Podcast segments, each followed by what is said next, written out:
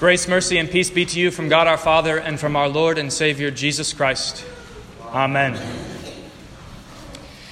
Every time that you hear the message of the cross, every time that you hear the forgiveness of your sins proclaimed, every time that you see the waters and are reminded of holy baptism, every time you hear the words, This is my body given for you, this is my blood shed for you, every time the Lord God Almighty is pleading with you to trust Him and to receive His mercy, to receive His love and blessing.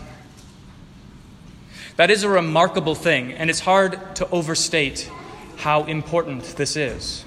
That you have a God who pleads with you, a God who suffers all things willingly and patiently in order to give you His love in order to win from you your love.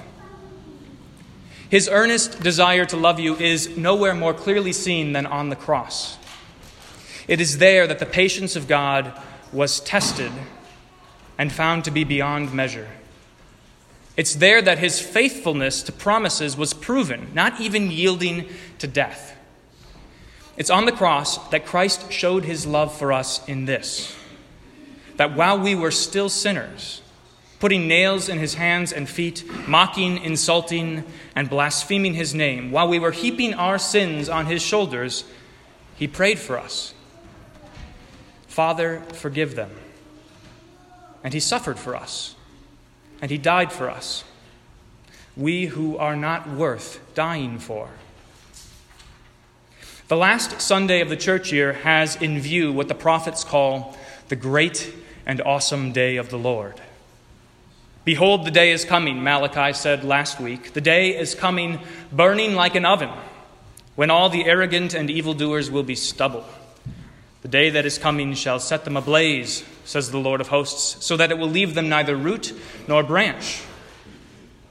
The last Sunday of the church year has in view the day of God's judgment and wrath, the day that will come like a thief on which the heavens will pass away with a roar, and the heavenly bodies will be burned up and dissolved, and the earth and the works that are done on it will be exposed.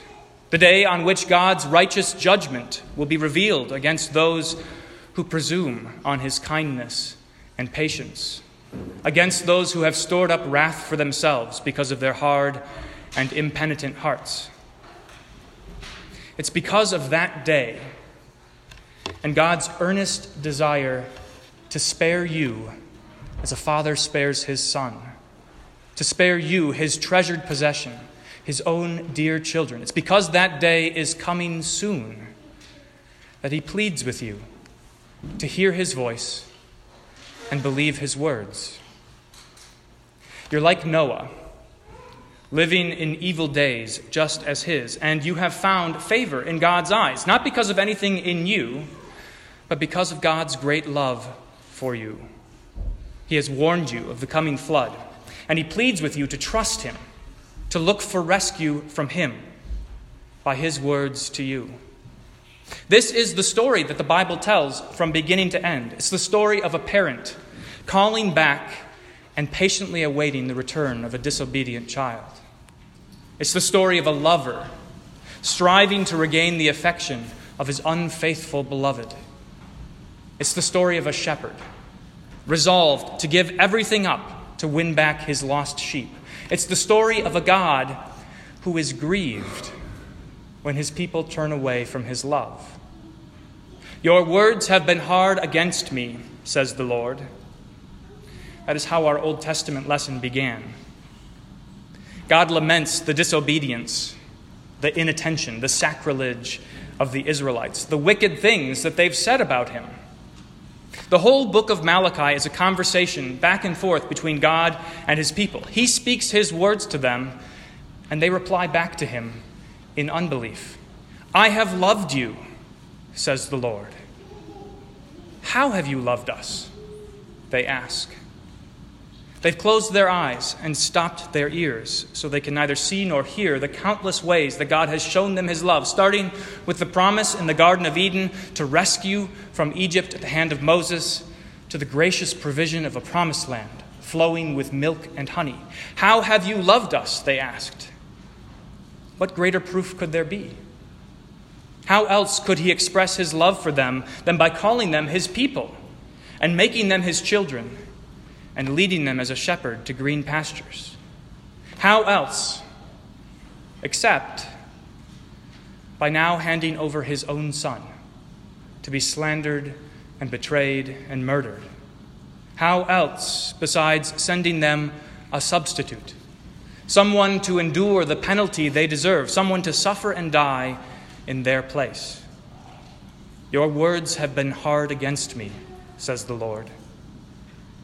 That is the lament of a God who, against all the objections of the people of Israel, in the face of their faithlessness and ingratitude, still patiently pleads with them Return to me, and I will return to you. It's the lament of a God who is longing to bless. Put me to the test, he says and see if I will not open the windows of heaven for you and pour down for you a blessing until there is no more need. Try me, God says, and see if I don't keep my promises to you. Your words have been hard against me. He is a God who is grieved when we think that it is pointless to serve him, when we think that there is no blessing for obedience when we imagine that there is no profit in devoting ourselves to His Word, in seeking first His kingdom, in setting everything else aside, when we give in to the pressures of this world that demand our devotion, when we show by our deeds that we love this life and our own comfort more than we love Him. He is grieved when we think that He is petty and judgmental, when we decide that He doesn't really mean what He says. When we write him off as a bit too extreme, when we imagine that he's just out to spoil our fun, when we presume that what we have is ours and not a gift from him, when we justify our sin by saying that surely he'd understand. He is grieved when we don't take him at his word, when we don't believe what he says. He is a God who is grieved when we choose to receive his wrath rather than his mercy. Behold, the days are coming, Jesus says. Like all the prophets before him, he said it. The days are coming when the wrath that has been stored up for the sons of disobedience will be set loose, and he will stop pleading. So don't weep for me, he said to the daughters of Jerusalem. Weep for yourselves. That's repentance. Weep for yourselves and return to me, he said. Confess your sins and, re- and turn from them. He pleads with all his children. Put me to the test, he says, and see if I will not open the windows of heaven for you and pour down for you a blessing until there is no more need. He has promised to make for you the great and awesome day of the Lord to be a resurrection day, the day of your entrance into paradise. Jesus, who made peace with you by the blood of the cross, has promised to make for you the fire of God's holiness not to be a fire that consumes you, but a fire that cleanses and purifies and refines. He does not demand that you offer sacrifices. The perfect and all sufficient sacrifice has already been offered. He does not demand that you simply try harder. Try as hard as you might, you cannot turn your own heart. You cannot put off your own sinful flesh. You cannot raise yourself from the dead. You cannot prepare yourself for the last day. Instead, he asks that you take him at his word, that you believe him, that you believe what he says about you, and that you believe what he says about his mercy, and that by believing it, you would receive all his blessings. If he says to you, Your words have been hard against me, don't deny it, but confess. If he says to you, You have not obeyed my commandments, you have not honored my name, you have not loved your neighbor as yourself, you have not taken my words to heart, when he exposes your sin, do not deny it, but confess. It is painful, to be sure. But like a wound that must be fully opened in order to be cleaned, so much more must your sinful flesh be exposed before him so that it can be drowned and die. If his words seem hard against you, say in your heart, The Lord is God. and his word is truth. That is so important. It is so important to hear the hard words, the terrifying words of God's law, to believe them in all their force, because how else will you believe him when he speaks of mercy? How else can you take him at his word unless you have believed that without his word you have no hope? How else can you receive his blessings unless you have believed that without his blessings you have no life or salvation? As important as that is, as important as it is that you hear his hard words, the words that crush you, it is even more important that you hear and believe God's words of comfort, his words of grace and mercy.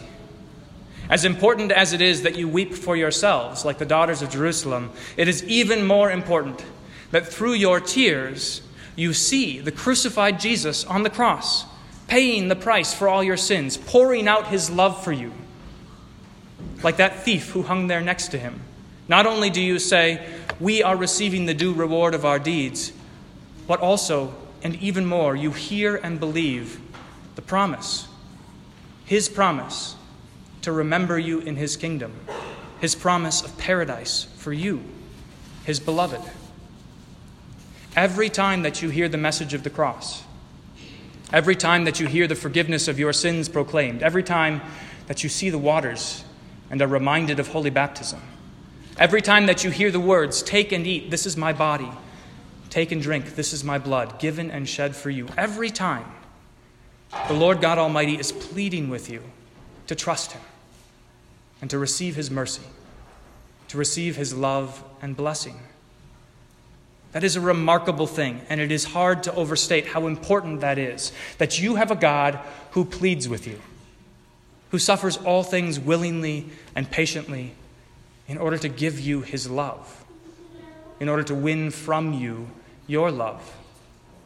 That is what makes this day, a day on which we consider the end of the world, it's what makes this day into a day of rejoicing, a day of anticipation for when you see the Son of Man coming in a cloud with power and great glory, and you hear a voice and the sound of the trumpet of God, what you'll hear are the words of your heavenly Father, delighting to welcome you home.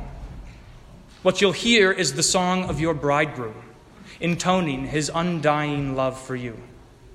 What you'll hear is the voice of your good shepherd, clear and pure and full of life, calling you to safety and peace and rest. Even now, you hear his voice as we gather around God's word and sing his praises. Take heart and believe his words. See if he does not do all that he has promised for you and more, for you, his children, his beloved, his sheep, you who have been called by his name. And the peace of God, which passes all understanding, guard and keep your hearts and minds in Christ Jesus. Amen.